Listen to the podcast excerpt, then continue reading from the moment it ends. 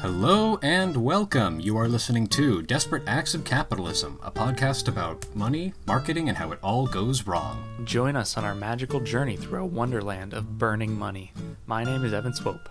And I'm CT Kelly, and today, let's see, we are going uh, not as far back in time as we did on the last couple episodes, but we are going a little bit back in time. Back in time. So today, our first, um, this is going to be our first foray into the utterly insane world of uh, pyramid schemes and multi-level marketing. Oh man, that's awesome. So, I I was debating what the angle I wanted to take for our first venture into this topic. Yeah. I was debating whether or not to do something recent and popular that people would know about, or uh, whether I wanted to like go back in time and talk about the history. And uh, just from my initial research, this is really, really crazy. Nice. So we're we're gonna talk about how we ended up here. Awesome. All right. Let's see. In 1945, a man named Alexander Everett got his hands on a copy of The Perennial Philosophy by Aldous Huxley. The book was a study in comparative religion. It quotes everything from the Prophet Muhammad to Taoist philosophers in a light-hearted exploration of what religion means in a rapidly changing post-war world. Alexander was inspired, and through this he threw himself headlong into the world of Christian science, the Unity School of Christianity, Rosicrucianism, and Theosophy. It was around this time that he, like so many annoying white people before him, traveled the world in a quest for spiritual enlightenment. He visited everything from Greece to India to Egypt. And upon his return, he settled down in, Brit- in Britain and formed the Pendragon Preparatory, Preparatory School at Bexhill on Sea. Sounds very uh, Rowling esque. Well, here's the thing. I like so that's what it said on the Wikipedia article, and then so I tr- I started tracking down the sources for this. I was like, okay, what is the Pendragon Preparatory School at Bexhill on Sea? Yeah. And um, I was ab- I was unable to find any evidence that this school even ever existed. Interesting. So like this is this is in like all the biographies about him, but then when you go and you look like at where this like okay, where is this information from? Yeah. The sources are books written by people that were his followers, Uh, like about him. So it's like I'm a, almost a hundred percent sure that this is a just a fucking lie. yeah. Man, I'm intrigued. While teaching at the school in Sussex, uh, Everett contracted polio and was told by his physicians that he would never walk again. Everett believed that he healed himself using the Unity School of Christianity's, quote, prayer of faith. This likely never happened. In 1953, Everett founded and became the headmaster of Shiplake College at Henley on Thames in Oxford. And that's true. okay. We can verify Um, that. Yes. Well, and that school still exists. Right. You know? So they have records and stuff. Yeah, yeah. Um, so basically, what this guy is, this guy, Alexander Everett, um, I mentioned earlier that he became interested in like Christian science and the Unity School of Christianity and Rosicrucianism. Yeah. So, Evan, are like, are you familiar with any of those things? Um, Christian Science, yes. Unity sounds familiar. Rosicrucianism is just a sounds like a nonsense word to me. Okay, okay. Uh, do you know what theosophy is? I've definitely, I definitely have heard the definition before, but I've definitely I, forgotten. I it. know for a fact that we that I've talked to you about, or I've like rambled at you Yeah. about theosophy before. You've definitely told me, and it's definitely left my mind. No, is- no offense to you. No, that is not surprising. Theos- like theosophy is almost designed to dribble out of your brain. Yeah. Um, so, for those that don't know, Christian Science is like a sort of th- school of thought within Christianity that is the source of all of the the faith healing shit.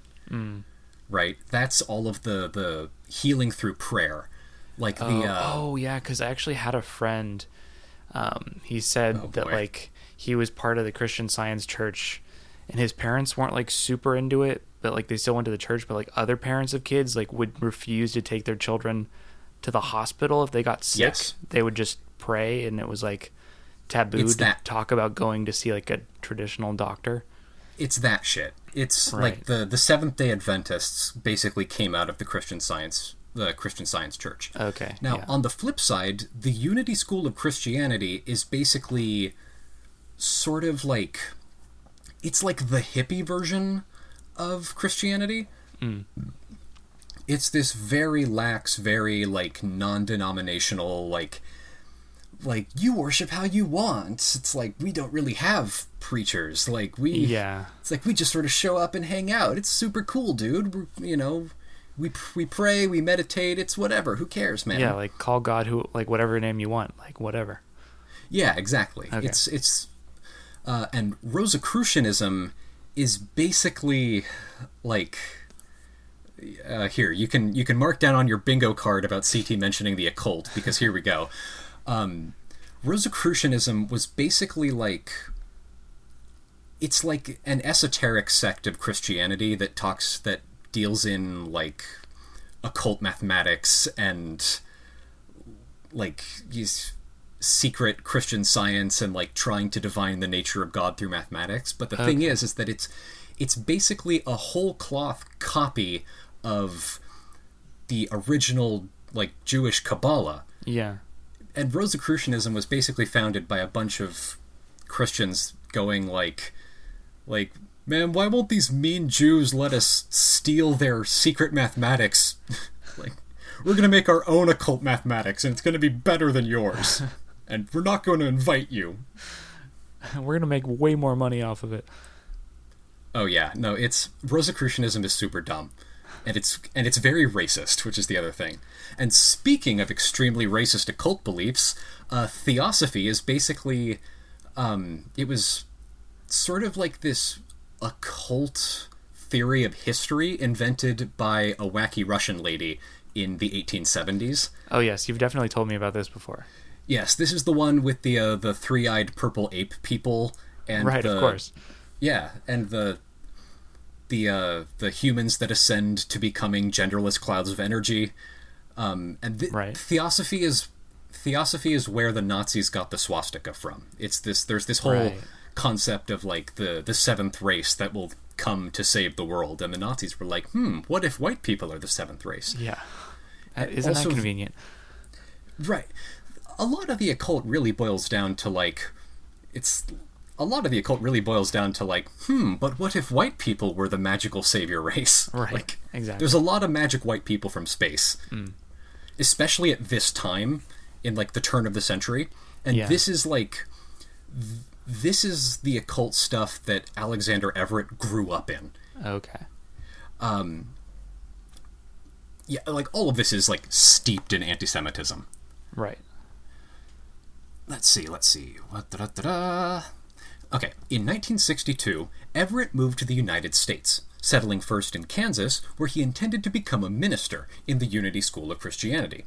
However, this was short lived. He almost immediately abandoned the prospect in favor of helping to establish a preparatory school in Fort Worth, Texas. Hmm. Uh, got sidetracked. He just got bored. He just hmm. like realizes like, ah, this isn't for me. Never mind. Okay. In 1963, he would eventually found the uh, Fort Worth County, uh, or sorry, the Fort Worth Country Day School, where he also worked as an instructor. It was here that he encountered Jose Silva, founder of the Silva Mind Control Method, which touted classes that promised to raise your IQ through the induction and use of psychic abilities. Cool.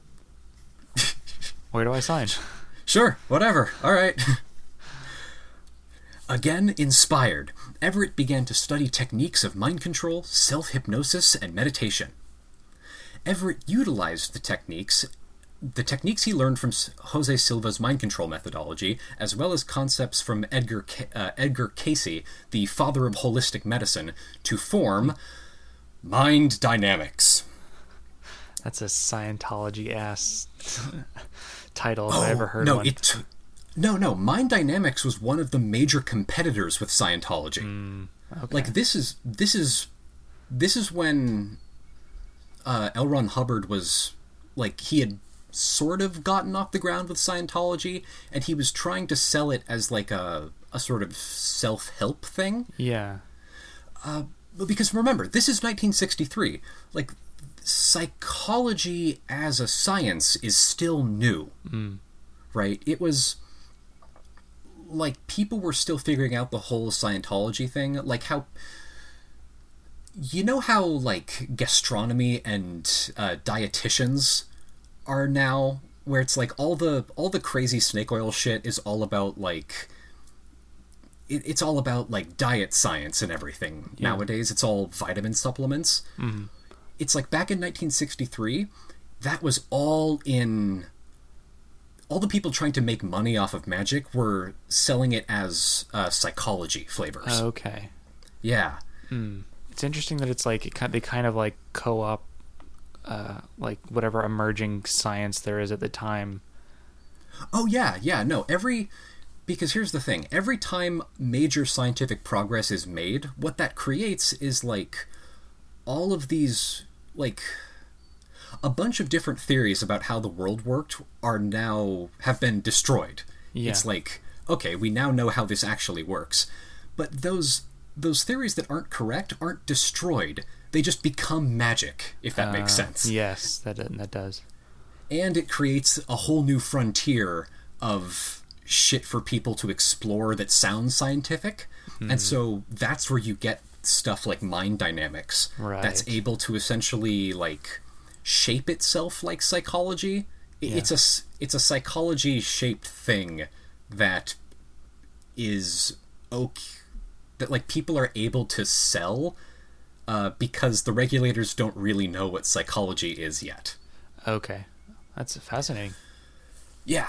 Oh no. Uh, it's. Uh, we'll get into it. Never mind. Cool. So, okay. Mind Dynamics was a seminar company. It offered seminars on self improvement and group cohesion for businessmen.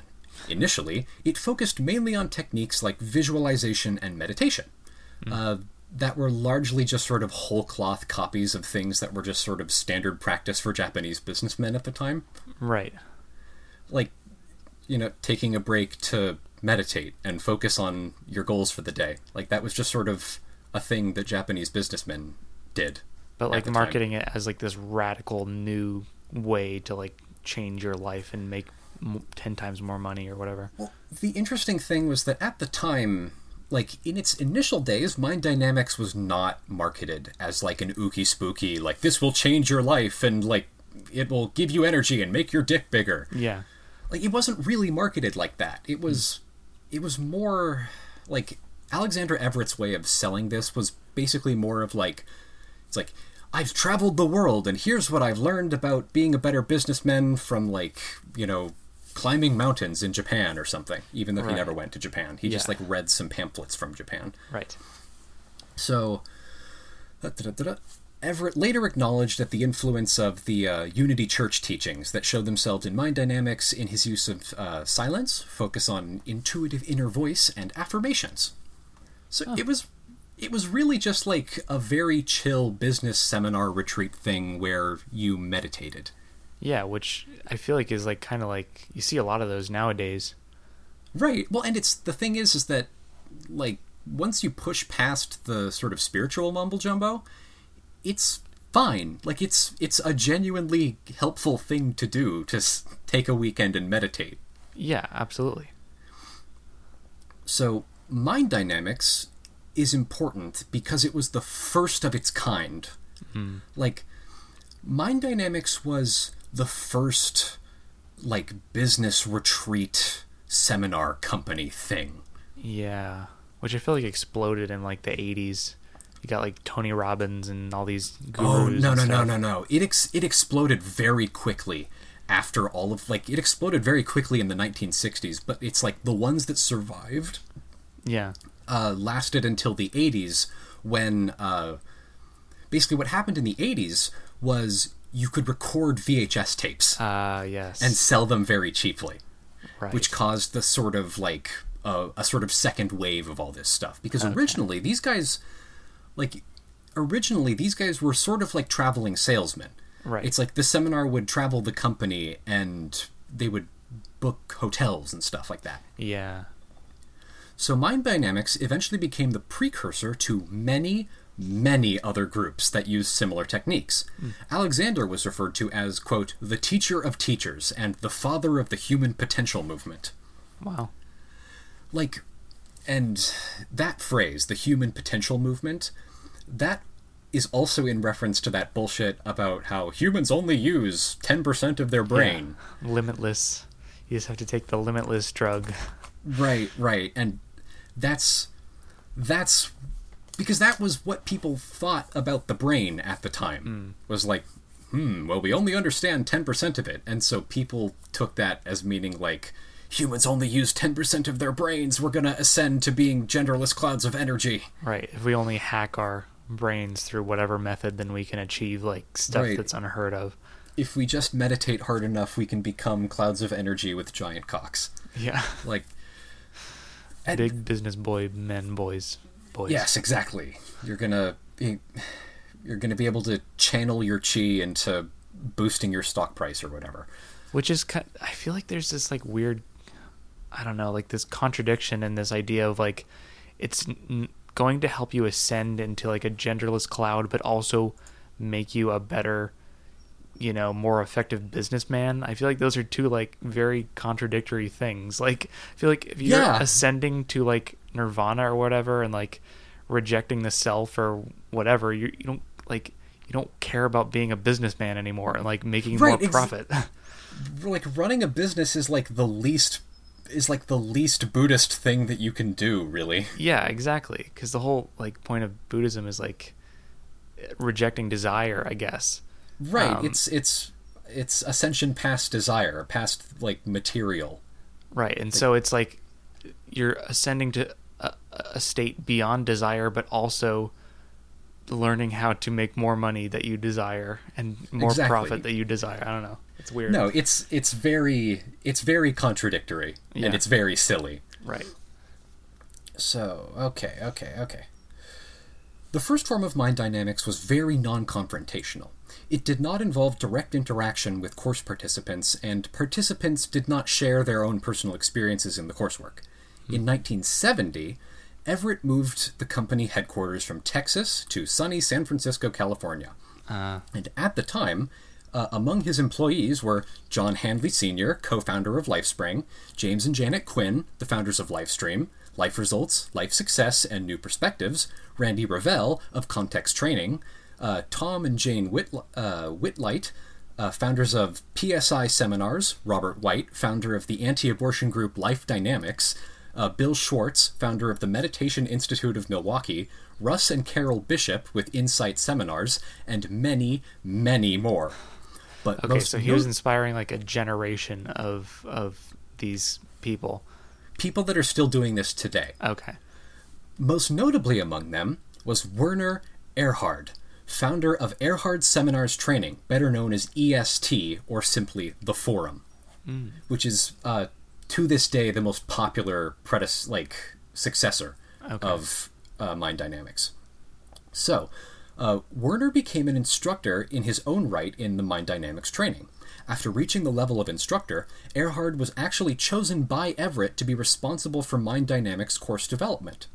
Alexander Everett offered Erhard a vice presidency in the company and a larger salary, but Erhard instead took his staff to form Erhard Seminars Training. Whoa. Yeah, so he he bailed.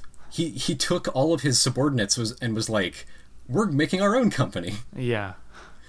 In early 1970, Everett was present in the the hotel ballroom where er, Werner Erhard led his last mind dynamics course and announced to the audience that he would be soon forming a new company. Although Everett publicly went up on stage and stated his support for Erhard and expressed his sorrow to see him go. Privately, he was furious with Erhard for planning his exit and new company behind Everett's back. I fully support this man. And immediately he's like, "This- "How dare he?" He stabbed us in the back. That bastard. Who I love. Oh man. But later that same year, Alexander met a man named William Penn Patrick. And the only way this story makes sense is if we take a moment to explore who exactly William Penn Patrick is. All right.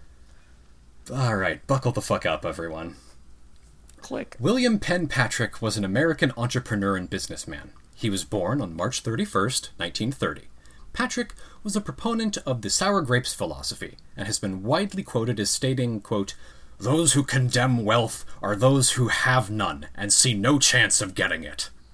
You're just jealous of my wealth. In 1966, Patrick sought out the Republican nomination for governor in California. Patrick alleged that a pollster, Mervin Field, had accepted money to influence a poll in the campaign. Mervyn sued Patrick for libel for damages of uh, around $4 million and was awarded uh, $300,000. Good. Patrick later lost the nomination to Ronald Reagan. well, I mean, The, the New Republic described Patrick's campaign strategy as that of, quote, out Reaganing Ronald Reagan. In 1967, Patrick formed a fundraising group to run for uh, uh, Thomas Kuchel's Senate seat. He failed. In 1967, Patrick was later nominated for Vice President of the United States by the California Theocratic Party. cool. The Los, the Los Angeles Times referred to Patrick as, quote, the strangest politician. He was uh, mainly popular among ultra conservative and ultra right wing political circles in California. That same year, he founded a company called Leadership Dynamics. okay. Patrick owned what could loosely be called a cosmetics company known as Holiday Magic. But more importantly, he owned Leadership Dynamics, a similar company to Mind Dynamics that used more confrontational techniques. Okay, Though- I'm intrigued. Mind Dynamics was structured as a for profit self improvement company. It was also described as a spiritual discipline. And in 1970, William Penn Patrick bought 50% of Mind Dynamics. Uh oh. So, so you've got this this crazy, like this insane racist businessman who goes up to uh, Alexander Everett, who's like this spiritualist Christian hippie, and Yeah. goes, "I really like the cut of your jib. Why don't we merge our two companies together?" Make a big business deal for us businessmen. And so, and so, they basically they merged leadership dynamics and mind dynamics. Okay. into the into this thing. Okay. So let's take a look inside a day at leadership dynamics. Okay. What follows is an excerpt from uh, a book called The Pit A Group Encounter Defiled by Gene Church and Conrad D. Carnes, a nonfiction account of uh, what it was like to take a seminar at Mind Dynamics. And uh, this gets this gets pretty intense. So like, I don't really know what to give a trigger warning for here, but this this is going to get intense. Cool. Breakfast wasn't much. Those of you who have traveled are on a first name basis with lukewarm scrambled eggs, stiff toast with jelly, and institutional coffee. Still, I went for a second cup, because the air was brisk in Palo Alto, and the warm coffee helped me to wake up. I found myself looking around. There were 24 of us, all men. The fee was $1,000, in advance and non refundable. The course? An executive training seminar. Four days in a room in Rickey's Hyatt House in California. The, ob- the object? To learn to know ourselves better, to become better businessmen, better family men, leaders, and above all, to become totally and completely honest with ourselves and others. That was Leadership Dynamics Institute, the greatest experience, they all said, of our lives. I knew a few graduates of this course, but found them highly uncommunicative about what went on during the course.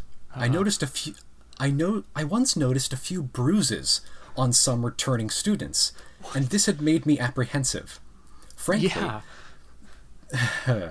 Frankly, the graduate returning from the course tended to be more withdrawn than to exhibit the qualities of leadership, but all had affirmed that it was indeed the greatest single experience of their lives. Oh god. Little other, little other useful information could be gleaned from the graduates I knew.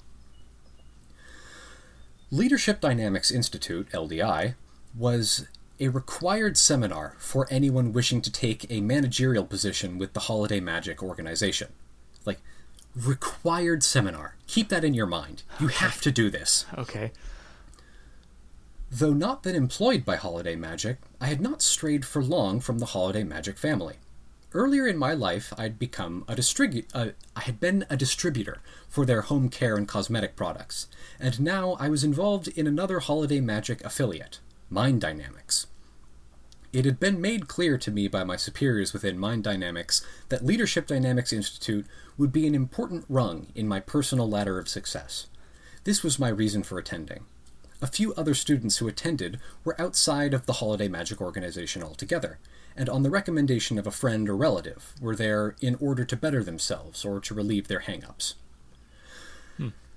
Leadership Dynamics Institute was founded on the principles outlined in a booklet called, quote, Happiness and Success Through Principle, written in 1967 by William Penn Patrick, the founder and corporate king of Holiday Magic, and apparent co owner of LDI. Hmm. The foremost principle set forth by Patrick is honesty, complete and total honesty, both towards yourself and others. Another attribute stressed is courage courage to stand up and fight for what you believe. A further major principle put forth by Patrick is the necessity to differentiate between selfishness and greed. Selfishness is a normal and necessary human quality that everyone has and uses. If we, as individuals, were not selfish, we would never have anything. Selfishness to Patrick meant that you want something and are willing to work to get it. Greed, on the other hand, is an extension of selfishness to the point of wanting something for nothing. Hmm. On, on these principles, Patrick built Holiday Magic into a financially powerful empire of pyramid sales organizations. Holiday Magic sells internationally cosmetics and home care items such as waxes and polishes. It generally works this way. At a meeting called for the purpose, uh, quote, general and quote, master distributors recruit sales personnel as well as other new distributors. The qualifications are financial. The reward for a greater investment is greater sales, is a greater sales discount. The new recruit believes he is becoming a retailer, though often his initial inventory lies wasting away in his basement because the man has no sales ability.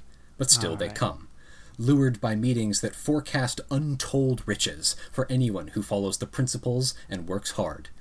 And there you go, that's a pyramid scheme. Yeah, multi level marketing, classic Right. description. It's like, oh, you think that you're becoming a retailer, but no, you're just an idiot customer. Yeah. because they're selling you these things at a huge markup and then they're asking you to sell them for another huge markup. Right. So you're just getting basically you're just a customer spending a lot of money and then working for almost nothing for the company. For literally nothing for the company. You only make money if you sell things. Right, which is I would imagine incredibly difficult to do. Extremely difficult. And so when people when when quote unquote employees of Holiday Magic come to their superiors as like, you know, I'm really just not making any money off of this. Yeah. It's like it's just not working out for me. They say, "Well, we've got uh, we've got a seminar that you can take, but it's a thousand dollars, and that's what this is." Okay. Oh man, that's that's crazy. Oh, just you wait. I was not prepared at all for the next four days. Had the whole affair been recited to me, I would not have believed it. Of course, the element of surprise was an important factor for the presentation. The mind didn't seem to react quickly enough to take it all in. It, as it occurred, instead, the events were simply stored away in my brain, which seemed to respond, quote, I cannot act upon this information. It does not relate to my notions of reality. Holy shit. But reality it was. One of the instructors for our class entered the dining area and passed out copies of a document. Read it and sign it, he said, indicating that he wasn't interested in wasting any time. At the head of the document was written, quote, General Release. The import of the document was to give the school the right to do to us as they wished. It Oh even god. uh, it even appeared to include the right to abuse me physically if they wanted, And Joe if I Rogan sign- sits in the corner. It's gonna be This is- okay. This is going to be as bad as that episode. And I signed it, and they indeed did so. I would not hold LDI, its owners, agents, employees, servants, etc., liable for the consequences. The possibilities were chilling. I'm so scared. But after all, the people I know who had attended LDI had come home singing high praises. Everyone seemed to be singing. I signed. la la la! You're going to get punched. across the across the room, an elderly man began to complain. I'm not signing this, and then louder. I'm not about to sign this. I never sign anything without my attorney seeing it first. And you guys are all nuts if you think that he's going to let me sign this, or that I'd sign it without him knowing about it. The instructor calmly informed us that until our releases were signed, we could not attend the class. We were reminded that the $1,000 fee was not refundable. We all signed, except Eddie Stevens, the elderly protester, and, except for Stevens, we left the room. As we walked out of the room and across the parking lot, I ran into Bill Schwartz, an acquaintance who had graduated from the LDI at an earlier time. I asked the obvious question What are you doing here again? Bill explained that he had been called in on short notice to replace the man who normally acted as the instructor's assistant during a class, while the regular man was on vacation. Bill explained that he would actually be taking the course as a student, but his primary function would be to assist would be as class assistant to the instructors. Hmm. At first, we walked into the wrong building, but Bill soon spotted the right one. We gathered outside and entered. In the center of the room, oh boy, okay. In the center of the room reposed a coffin, lid open and waiting. There was a small cage off to the side, large enough for a human being on his hands and knees. Propped up against the wall was a large wooden cross. A hangman's noose dangled from one of the high rafters. What the fuck? In the very center of the room was a pedestal draped in velvet, upon which what was appeared what appeared to be an Aladdin's lamp. So, okay, just imagine like you walk into this room, it's like, yeah, we're going to it's like it's like, yeah, we're going to take this fun business seminar and it's like you see people coming out of it with like bruises on their face and black eyes and then you get into the center of this room and there's a coffin a like a human-sized cage a crucifix and a hangman's noose and at the center of the room is like a whoa you okay? No, I'm just laughing. okay okay. Uh, and at the center of the room is like a velvet pedestal with an old like oil lamp on it So theatrical. The tables in the room were arranged in two semicircles around the props and equipment. There was some snickering and murmuring among the students. I sat down and waited for the trompe l'oeil. Four instructors strode in. One screamed, Stand up when we enter this room! We braced like plebes at Annapolis. Not good enough! yelled one of them. You are going to do it again! And from now on, you had better be on your feet and at attention before we enter this room! We sat down as they left. I waited for their re entry, my head facing forward, but glancing furtively at the door from the corner of my eye. They were coming. I gripped the table with both hands and jumped out of the chair into attention. The class was standing rigid. The four instructors paced in, with Eddie Stevens in tow. They ordered him to take his seat. Nobody explained how or why he had changed his mind, and signed the release. So, like, the old guy from earlier was here now. So, oh, like, what did they? That just makes me like they threaten him or something. Like he was so against it. I, I think he was a plant. I don't know. It's like Oh, The three assistant instructors sat down at a table at the far end of the room. The head instructor then walked once across the room, turned on his heel, and marched to the center. He assumed a perfect parade rest and began Gentlemen, I'd like to welcome you to Leadership Dynamics Institute. My name is Ben Gay. The other instructors that you'll be working with during your class will be Cheryl Shoemate, Vance Powell, and Jersey Booze. fake names. No, these are real names. What the hell? So you're Yeah, like these are. N- NPR host names. Right. Don Lemon. It's like, uh huh. Uh huh, sure, that's your real name. What is this, some kind of lemon man made of lemons? Got him. Falls down a flight of stairs. Yeah, you, you're really putting the smackdown on Don Lemon. Yeah, I hate him. That jerk. I want to see him dead. Many of you have heard many things about LDI before attending. Some were true, some were lies. Whatever you have been told, whatever has been told you is now a part of the past, because you're now going to discover the truth about LDI for yourselves. One of the things that LDI does is to relieve people of their hang-ups. Some people might be upset if I say fuck. Might be upset if I called our black friend over here a and then they say the N-word. By the time we're through here, there will be no word in the English language that will shock or upset you to hear or use. I guarantee you that. This is getting weird. You may have noticed some of the things here in the center of the room. He that drew a ripple of laughter from the other instructors. I'd like to take a moment to explain what they are and how we might possibly use them. Before you, you see a coffin. It is open. Coffins are used to bury people. It is possible that here in this class we might have one, two, or more people who are already dead and just don't know about it yet. We might find someone like that. What we're going to do is we're going to put them inside the coffin, and we'll leave them inside for as long as it takes them to realize how much it means to be alive. Just, it just feels like a Stephen King novel. It's. Uh, he went on. You might have noticed the cage. It may well be that there are people in this room who feel they're living in cages. They feel penned up inside themselves. We've found, through experience, that by physically putting someone inside this cage and confining them for long periods of time, if necessary, they grow to appreciate the value of freedom that they already possess. They grow up understanding how much they had how much they had before they spent time in this cage. Hmm. For those of you who have felt at times that you've been persecuted for whatever reason, whether on your job, by your wife, or friends, we're going to let you see what persecution really is. What we have here is a large wooden cross.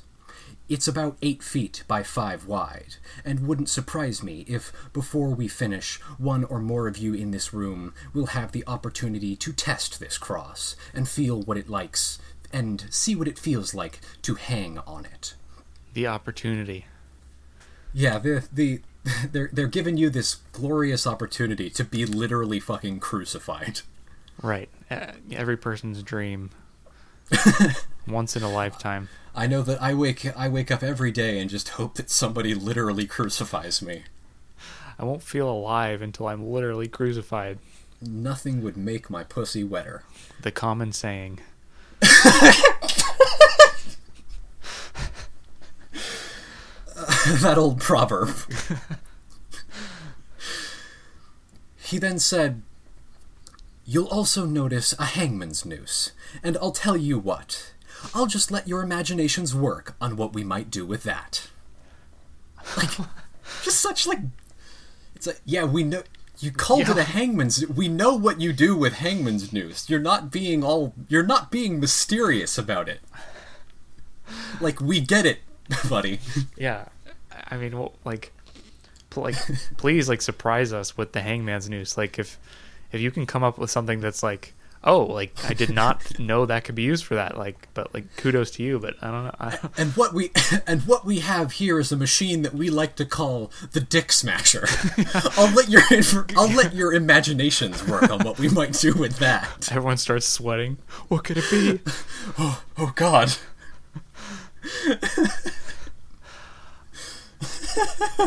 I'm calling it now. This is the craziest the podcast has ever gotten. Oh boy. Um It's like if you're to pull that bullshit, it has to be something mysterious. You know, it, it it has to be something that it's like you don't you literally don't know what the machine does. And then he calls it he calls it something he calls it something mysterious like and here we have what i like to call madeline. I'm just i'll let your imaginations run wild with what we're going to do with it. And it looks like like a giant lemon squeezer or something Yeah, it reminds me of a Far Side cartoon where it's like a bunch of oh yeah cow tools no, not cow tools. It's it, it's one that's like literally directly related to this. It's like a bunch of gangsters are torturing this guy. oh yeah like, yeah we can't get you to talk, but we have something we like to call the thing. And it's like this like stick with like suction cups on it and a carrot hanging from it and like a crank. like that's what they should have done. Like bring out the thing. And it's like, what the hell are, do you use that for? right right it's like a large industrial gear with like googly eyes and carrots stuck to it like Yeah, exactly. It's like, oh god. So, Ben was carrying what appeared to be a riding crop, or a Marine Corps swagger stick. While speaking, he would bring it up to his left palm, or strike the side of his thigh with it. It reminded me of a classic military hero pose. Everything. The stick, the way he stood, walked, talked, everything. Ben was explaining the symbolism of the Aladdin lamp. It was, he told us, a chalice, a silver chalice. It would represent truth and honesty to us. The chalice was to be placed at the extreme far end of the room. As each of us, in our own turn and in our own way, found our particular moment of truth, we would move to the other side of the chalice, until each of us had experienced complete and total self honesty. The purpose of the Institute, Ben said, was to help each man find his own silver chalice, to make each man face the truth honestly, and so to understand himself and others better, to have each man carry the truth with him from this day henceforth. Quote, your minds and brains are in almost every case heaped over with trash and junk from outside influences of a negative nature by other people we've come into contact with. The result, said Ben, was what we spend most of our valuable time rationalizing our own miserable failures. We will, he emphasized, break through all the lies you live and teach you to better lead a more truthful life. By hanging you. By putting you in the dick smasher. Quote Imagine that this room were filled from floor to ceiling, wall to wall, with shit, and the chalice was somewhere inside. Your goal is to find it. Chalices are strong, and when you opened the door, you wouldn't even think about entering. This is what happens to people when they look for self honesty. The purpose of LDI and what we're going to do is not only to help you get into that room, but to physically force you in that room and keep you there until you find the chalice, no matter how long it takes, and bring it out with you to act as a guiding light for the rest of your life. We will do whatever is necessary to force each of you to find your moment of truth. Ben walked. Uh, go ahead. I just, I don't, I don't have anything to say. I just want, I'm Yeah. so intrigued. Ben walked over in front of the man nearest him and said, If it is necessary for us to simply pat you on the back, for you to feel, for you to find honesty within yourselves, what do you think we will do? The class responded, Pat him on the back. And Ben patted the first man on the back. Striding to the second man, If it is necessary to kiss someone on the top of his head to make him honest, what will we do? Kiss him on the head, echoed the class. Ben leaned down and he kissed the man on the forehead. He then moved in front of my friend, Bill Schwartz, and said, If it is necessary, gentlemen, for us to beat the shit out of somebody until he can't think straight enough to lie, what do you think we are going to do? The class seemed stunned. A few responded, Beat the shit out of him? in a questioning tone. And Ben replied, That's right. He then positioned himself directly in front of Schwartz, drew back, and with a full swing, hit Schwartzen squarely in the face. Schwartz flew backwards out of his chair and hit the wall, then crumpled to the floor. He scrambled back to his chair. If that's how they treat their own assistants, I wondered, how will we make out? My stomach turned. I thought about leaving. Ben turned to us and said, as though reading my mind, quote, If you leave this room, you forfeit your thousand dollars, and as an added incentive to keep you from trying to leave, we will divide you into pairs. One pair to a motel room. If any of you leave, we will require your roommate, your buddy, to leave as well, and forfeit his thousand dollar tuition money. And one more thing. If anyone leaves, the rest of you, believe me, will suffer for it. So, uh, cult tactics. Straight up cult tactics.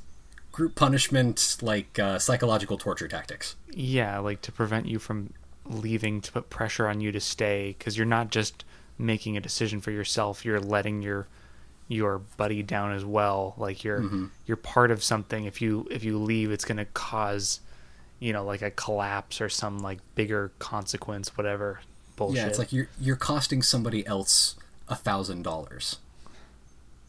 I just thought i i should have jumped in and said it earlier but i just thought of a really funny end to that that thing where he's going down to each person and he's like if it's necessary to pat a man on the back, if it's necessary to kiss a man on top of the head, if it's necessary to kiss a man passionately on the lips until both of us are wrapped in ecstasy and the world fades out around us, what do you think we will do? If it, if it is necessary to, if it is necessary to tenderly play with a man's nipples until he is honest with himself, and they just start making out, we're just like, uh, what do we do? They, they, grab him and like he like dips him and tenderly kisses him. Yeah. dips him and they start like like ballroom dancing. Right. he slides his hand under like.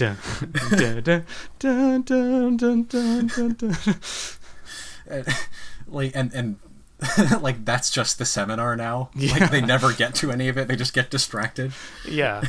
Eventually, everyone just kind of leaves awkwardly. Right. They're still like, dancing. Like that's the end scene of a Hallmark movie. Yeah, exactly. like like those two guys have had like a whole plot that we haven't seen. Yeah. But they it's were setting up, up this. this. whole like cult like storyline, but that w- just never gets resolved. Right.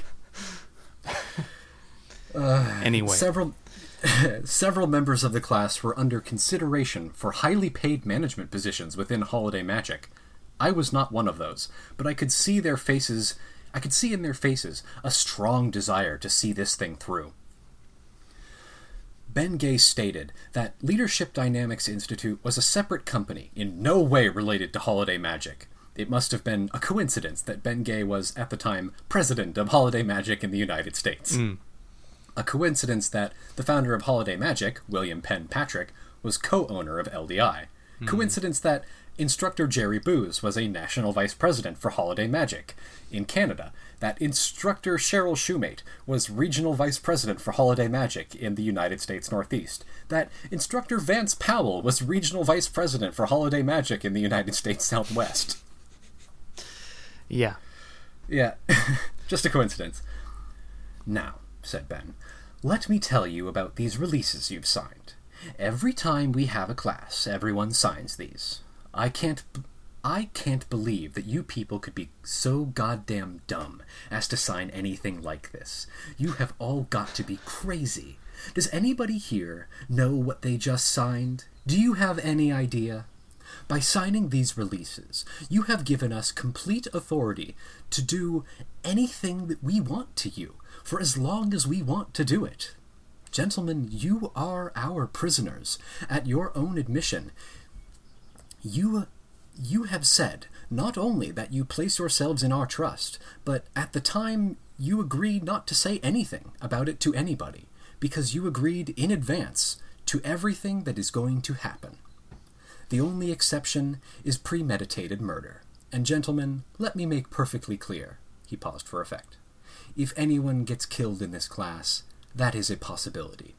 Let me guarantee you that it will be classified as an accident. Which is you... kind of like true about those kind of releases for Fear Factor or whatever. It's like that's true. Like yeah, it, the only exception is if they were planning to murder you. If they did it on quote unquote accident, then it's they're still covered. Exactly. Yeah, it's like this is like I genuinely do not know if he was lying here. Yeah. You have probably noticed that the water pitchers and the glasses on the tables are made of plastic. There is a reason. At an earlier LDI class, two of the students had a little argument. One of them threw a glass of water on another student. The one who got wet got very upset about it. The wet one picked up a pitcher of water and threw the water at the first man. Unfortunately, he forgot to hold on to the pitcher. As a result, it caught him right on the bridge of the nose and just about killed him. It took about 12 stitches and lots of time in the emergency room to keep the nose attached to his face.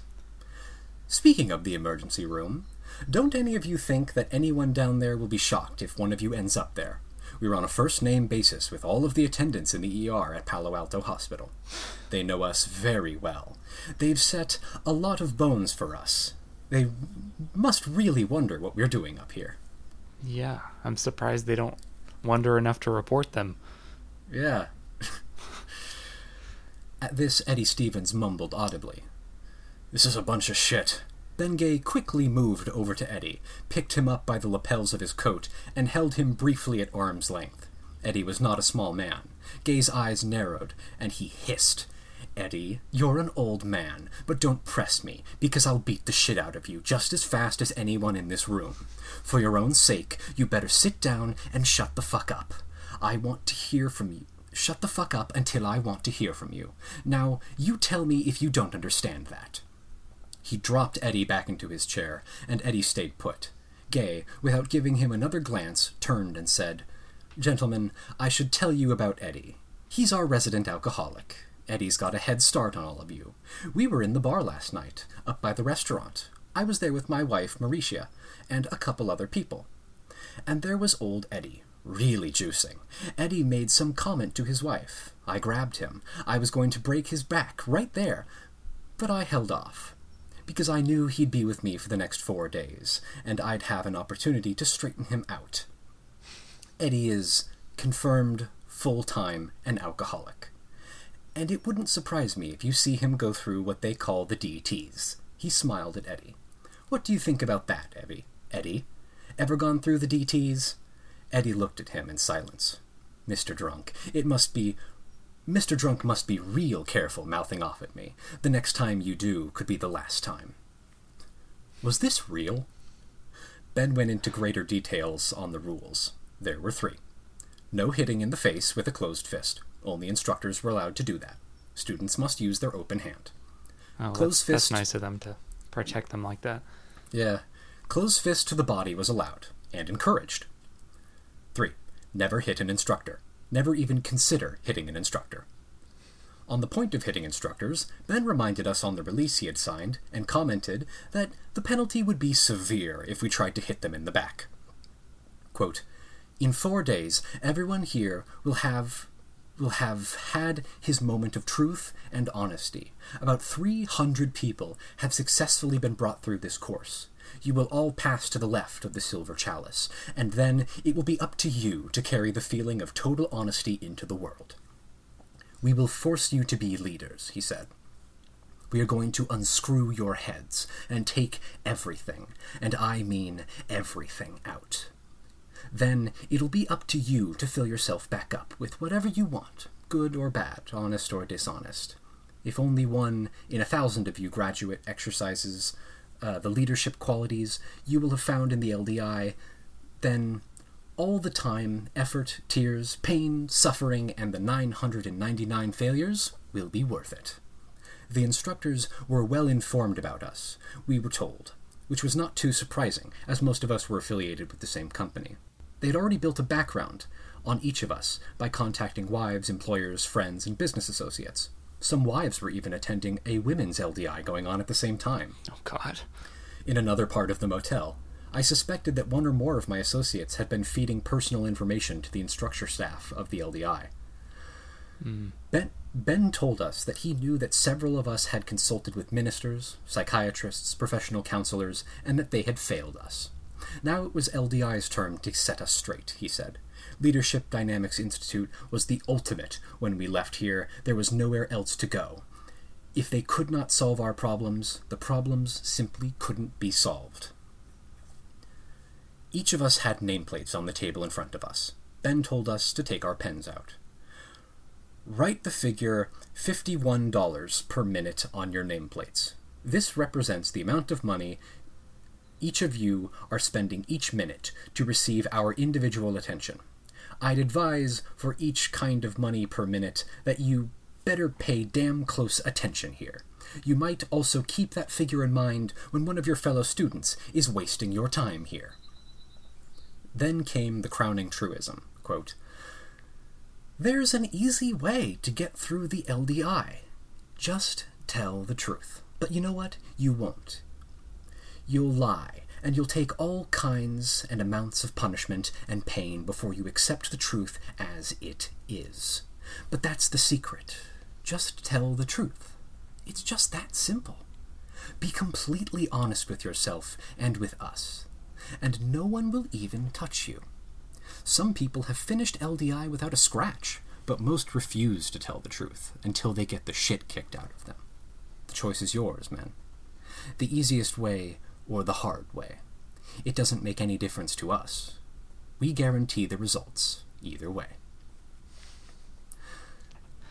Let's see. And then there's a, a little footnote here that says, quote, Apparently, Ben arrived at this figure by dividing the sum total of all of our course fees by the number of hours he actually, quote, taught in terms of lectures, etc. Mm. At the time, we all accepted the figure without question. Ben went on. When I want something, I want you to move something, go someplace, or anything else. I want you to move as quickly as possible, as fast as you can. I want you to run. I don't want to see you stop and rest for any reason. You're to be at a constant state of attention, and to be intently aware of all that goes on. Never let us down for a moment. Is that clear? In the yeah. next four days, you will learn that all your hang ups and problems are of a petty nature. All 24 of you are exactly alike, and you will understand that by learning to function together, as a group, as one. You will lose your individuality and act together for the good of the group. Is that clear? And thus ends the excerpt. See, that feels. I mean, it's so. Like if I if I was reading a fiction, you know, if I was reading a novel, I would keep reading of that, like something that's totally made up, but that's real. This right. Is, well, so here's so here's the next bit I have here. Okay. This is from a New York Times review that was published uh, a couple years later about this book from a 1972 review of the book from uh, Anatole Broyard for the New York Times. Mr. Church found it a painful, humiliating, and dangerous experience. He reports that members were beaten with paddles, punched, slapped, locked in a cage, buried in a coffin, crucified by being tied to a cross, half starved, and bullied into traumatic, intimate revelations. He described the experience as a blend of brainwashing under torture and bludgeoning with more violent encounter techniques. Yeah. If you were too self pitying, you were crucified to show that you weren't the only one who had a cross to bear. If you were dead to your possibilities, you were shut up in a coffin. If repressed, in a cage. In each case, you were supposed to feel the full force of the reality, of which your symptom was only a pale reflection. And of mm-hmm. course, you were transfigured by the experience, gratefully for another chance in the life that you had held so lightly. Hmm. Fear, fatigue, and hunger were used to break down the members' resistance to, quote, the truth. One man was made to re ingest the unsavory meal he had vomited up. Others were obliged to abase themselves in a literal acting out of, of obscene colloquialisms. A member who, probably incorrectly diagnosed himself as a latent homosexual, was made to wear makeup and women's clothes and join the women's seminar. Those who survived in their personal ordeals were said to have attained the, quote, silver chalice of truth, represented by an actual sort of loving cup placed on one side of the room, as if to divide it into heaven and hell. An inspirational poem by Kipling and the opening speech from the movie Patton were part of the indoctrination. There are, however, a number of false notes in the book that tend to undermine its claim to authenticity. Mm-hmm. Exhausted middle aged men are repeatedly represented as doing 25 push ups, for example, something that the average 20 year old cannot accomplish. Which, like, what? I can do 25 push ups? Yeah, I mean, I think if Like, that's. I don't know, that's a weird point. It's like this review. This review talks about this book as like, oh, this is obviously bullshit, but then it's like they use evidence like that. Yeah, it's like clearly, it's like maybe you can't do 25 push-ups, but a lot of people can. Right. It's like that's and that's not like a crazy amount of push-ups, you know? Yeah, if it was 100 push-ups or even 50 push-ups, that would be a, a little much, but 25 Right. isn't crazy. Right. That's that's a reasonable amount of push-ups. In one instance, a cynical quote hood is told to walk upon the prostrate bodies of other members, since he quote likes to walk all over people. And he uncharacteristically protests that this is that this rather harmless action with I can't do it when he is finally bullied into it. Groans of pain and protest came from each prostrate body after the uh, uh, oof Ooh, go do go ah! Welcome to CT and Evan making weird noises, the podcast. Our new side podcast. Thrilling content. After the other alleged trials, this would hardly have produced such uh, unanimity of complaint. In fact, there is altogether too much unanimity in everything for the book to seem believable, although some of the quote tortures be seen on reflection to be psychologically to be physiologically impossible. Which like that's not true? Like you can torture a guy. Yeah. That's- It's like something if something is so horrible it doesn't become impossible. Like you can still do things that are horrible. It doesn't it's like that's too horrible to be true. It's like Well, and uh, the whole thing about like, oh, every it's like everything about it's like all of the people that took this trial were too unanimous and everything. It's like they were being brainwashed into acting as a group, my guy. yeah, exactly. That's the whole point.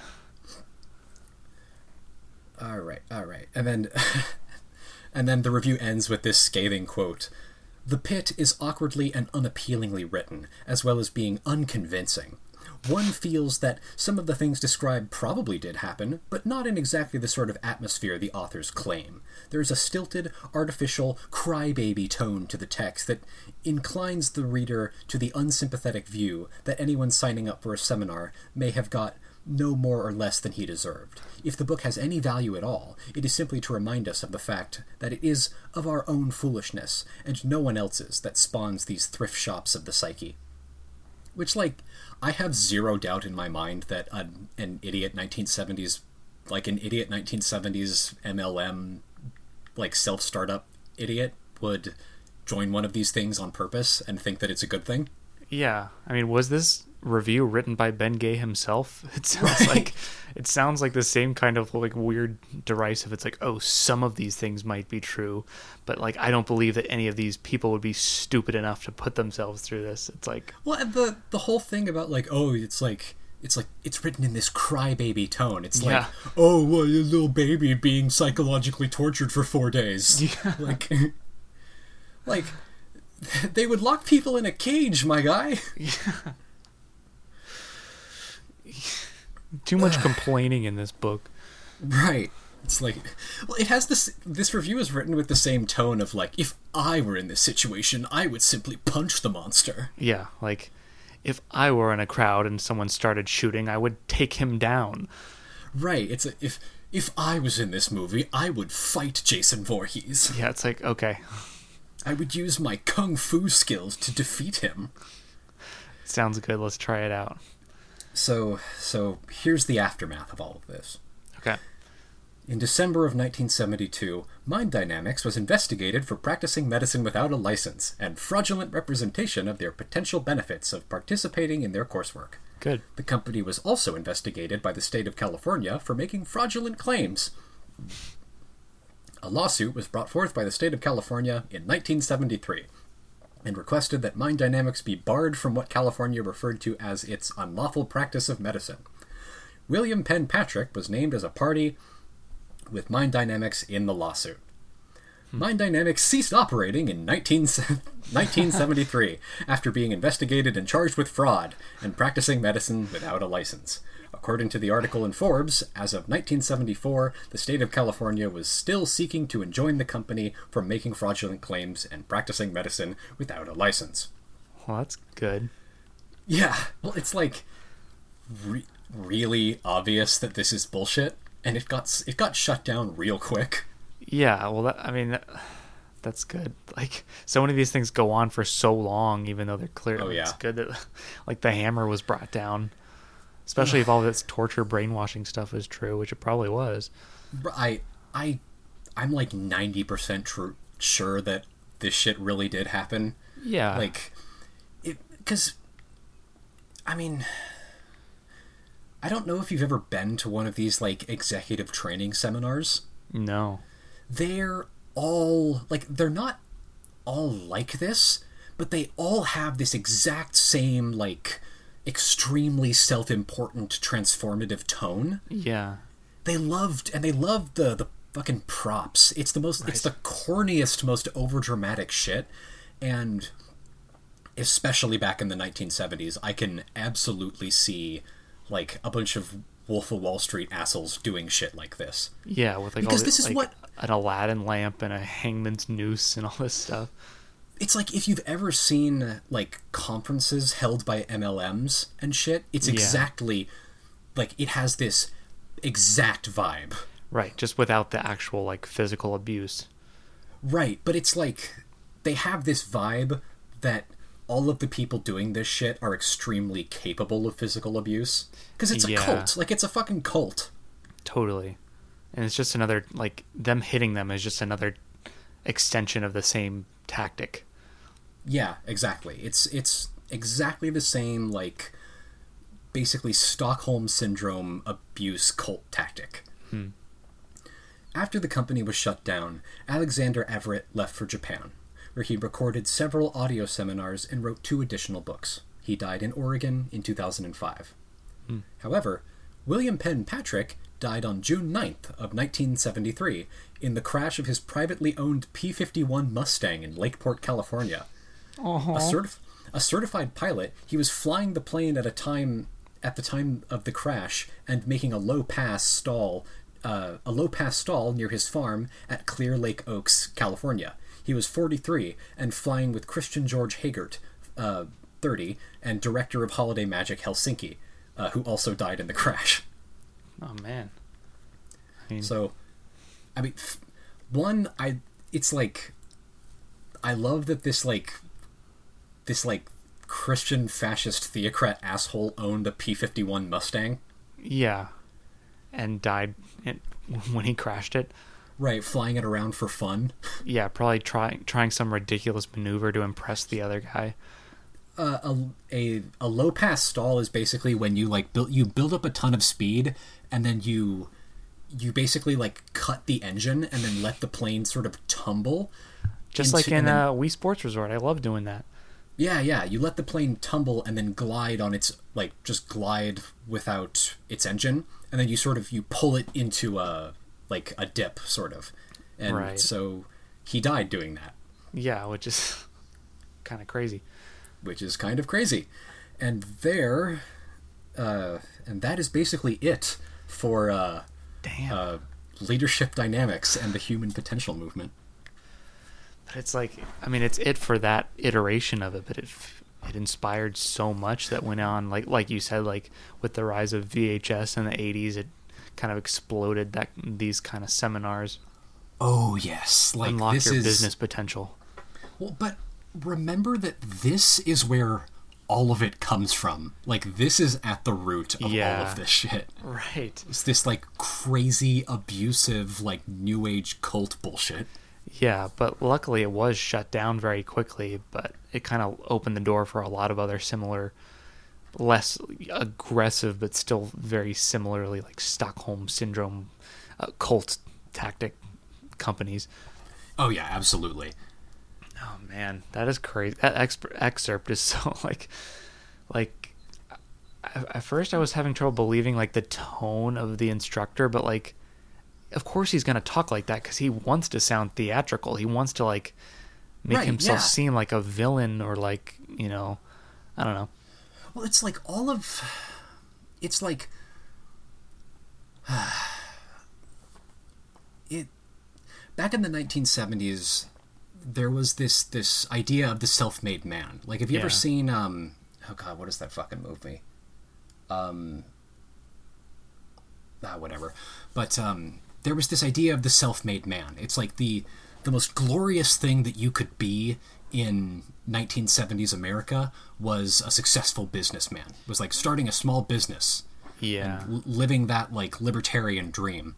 Right. And there was this exaltation of assholes, like Right. you know, people that took no shit and like pulled themselves up by their bootstraps and like you know, they didn't they didn't need the government. They didn't need friends. Like yeah, right. That was the ideal person. was was Ben Gay. Like, Yeah. that was that was who so everyone sad. wanted to be. It's it's pathetic and it's like psyche destroying. Yeah, You know, it's like you you can't exist like that and be happy with your life. You know, friends are replaceable. Money is not. right? Like it's well, and remember, this is the environment that Dick Cheney basically was raised in. Of like, it is better to be successful than it is to be loved. Yeah, exactly. It's like success at any cost, including your family and friends. Like it literally doesn't matter. You just need to rise up the ladder. Right, and and leadership dynamics was proof that you were willing to do everything. Like you were willing to put your body and mind on the line for this. Yeah, which is horrible. Like that whole like idea is like why is this the the idealized goal for a person? Like Well, and I like I wish I knew more about this subject. Like I really wanted to get my hands on the book that that was an excerpt from. Yeah. But it's been it's been out of print for 20 years. It's like I mm. I was unable to find a copy um, that didn't cost like $60. yeah. It's Uh, but apparently, apparently, this also inspired a movie called The Circle. I've definitely heard of that. Yeah. Yeah, I wasn't again wasn't able to find it, Yeah. but I I really really want to know more about this shit because there was Yeah. so of all the topics I've researched on this podcast, this was the hardest one to research because there's there's so little information about it, and the information that we have is like it's very clear when it's bullshit. Yeah, and it might there might be instances of it being exaggerated or like distorted a little bit. Like you never really know. Right.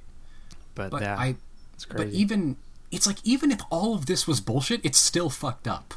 yeah, right. for sure. It's because like the whole thing with this like just this excerpt it's like if even 1% of this is true this is super fucked up Oh yeah, totally. but the fact that it was shut down so quickly also, I'm, I'm sure makes it much harder to get information on it, everything, because everything was probably buried and burned and all that. and like one of the things that you see like there was that whole concept of like not telling other people what happened Yeah. during the seminar Right. because it was supposed to be a surprise and like i like my occult background comes in here a bit that's a secret keeping technique Mm. it's basically like you you bind a group of people together by essentially getting them in a room and having them all do something fucked up that none of them ever want to tell people about okay. right it's it's a way of it's a way of sort of like blackmailing yourself Yeah. into keeping a secret Yeah, which I'm sure is very effective. oh no it's extremely effective um, but it makes it hard to do this podcast Right.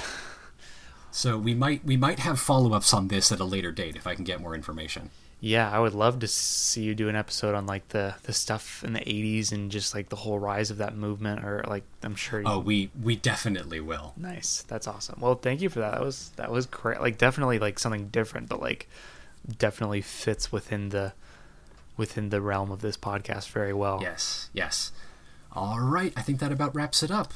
Uh, if you if you liked listening, you can uh, donate to our Patreon where we post uh, polls and bonus content and a whole second secret podcast that that's just for you good boy patrons. Oh yeah. Yeah, it's our our our business desserts podcast gets very fun. We tell lots of ridiculous stories and uh, we have a good old time. So uh, Yeah, we we tell jokes. If you've ever heard of those before. yeah, we do. It's mostly knock knock joke based. Yeah, it's our knock knock joke podcast. Yeah, But again, if you enjoyed if you enjoyed listening, uh, leave us a like, leave us a review. It genuinely really helps us. Um, and thank you for listening. We love you. we love you very very much, and big things are coming.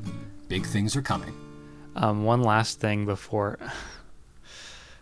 One last thing before Yeah, we yeah, wrap up. Um, so for on the Patreon, uh, Mm-hmm. for the five dollar tier and above, we have one of the perks is you get to we we have a poll for like asking like what episode we should do next, like getting feedback, getting like ideas for merch, that kind of stuff. Right. And on- on the last poll, I I I told people to write an original poem, and that the one the one we like the best will get read out loud on the show. Okay. Um, I'm just gonna read them all because there's there's only well there's five, but one person just passed, so really really only four poems. But I'm gonna read them because they're pretty great. Okay, hit me. It's uh, poetry corner. Poetry corner. All right, first one. I went crazy, but he did not go stupid. Evan, Yes. You cut out there. Oh no, that was the whole poem. Oh, okay. right. Next poem. Next poem. Why would you do this to me? What have I ever done to you? I love poetry. That much is true. But to be caught unpreparedly? Why, that's just rude. So here's a ditty. Thanks for what you do. Oh, that's nice. Aw, that's nice. Okay, so this one is great. So they left a little, um, they had a little uh, note. Okay, so English isn't my first language, so I had to translate some old stuff I wrote for a friend. Yes. Okay. When you wake up later today, I will drive us to the woods. We will stomp our feet in the rhythm of our screams echoing up the pines. When you sweat off the rage and spite, I will wipe your face with my cold hands. We will not speak of it, but we will nod. But for now, you sleep unaware, still and quiet in my bed. For, for like for, for a translated poem, that's pretty great. Yeah, that's really good. Very ominous. I love it. yes. Um, one person said, I like writing poetry, but I hate having people read it unless it's something I wrote for someone in particular, so all passed. And then the last one, Where am I? What is this? Who are you? Wait, wait, wait, wait, wait. I don't know how to write poetry. well, Thank you. Thank This you has for been your, Poetry Corner. this has been Poetry Corner. We do this every episode. Not really. but thank you for, for your submissions. We'll probably do more fun, like interactive things on the polls going forward as well. So Yay! All right. Awesome. Thank Big you. things are we coming. love you. Big things are coming. Hey everyone, thank you so much for listening to Desperate Acts of Capitalism. If you like the show, please subscribe to us on Apple, Spotify, or Stitcher. And if you really want to make us happy, you can leave us a nice rating or review. You can follow us on Instagram at Desperate Acts of Capitalism and on Tumblr, link in the show notes. Thanks again, and we'll see you next time on Desperate Acts of Capitalism.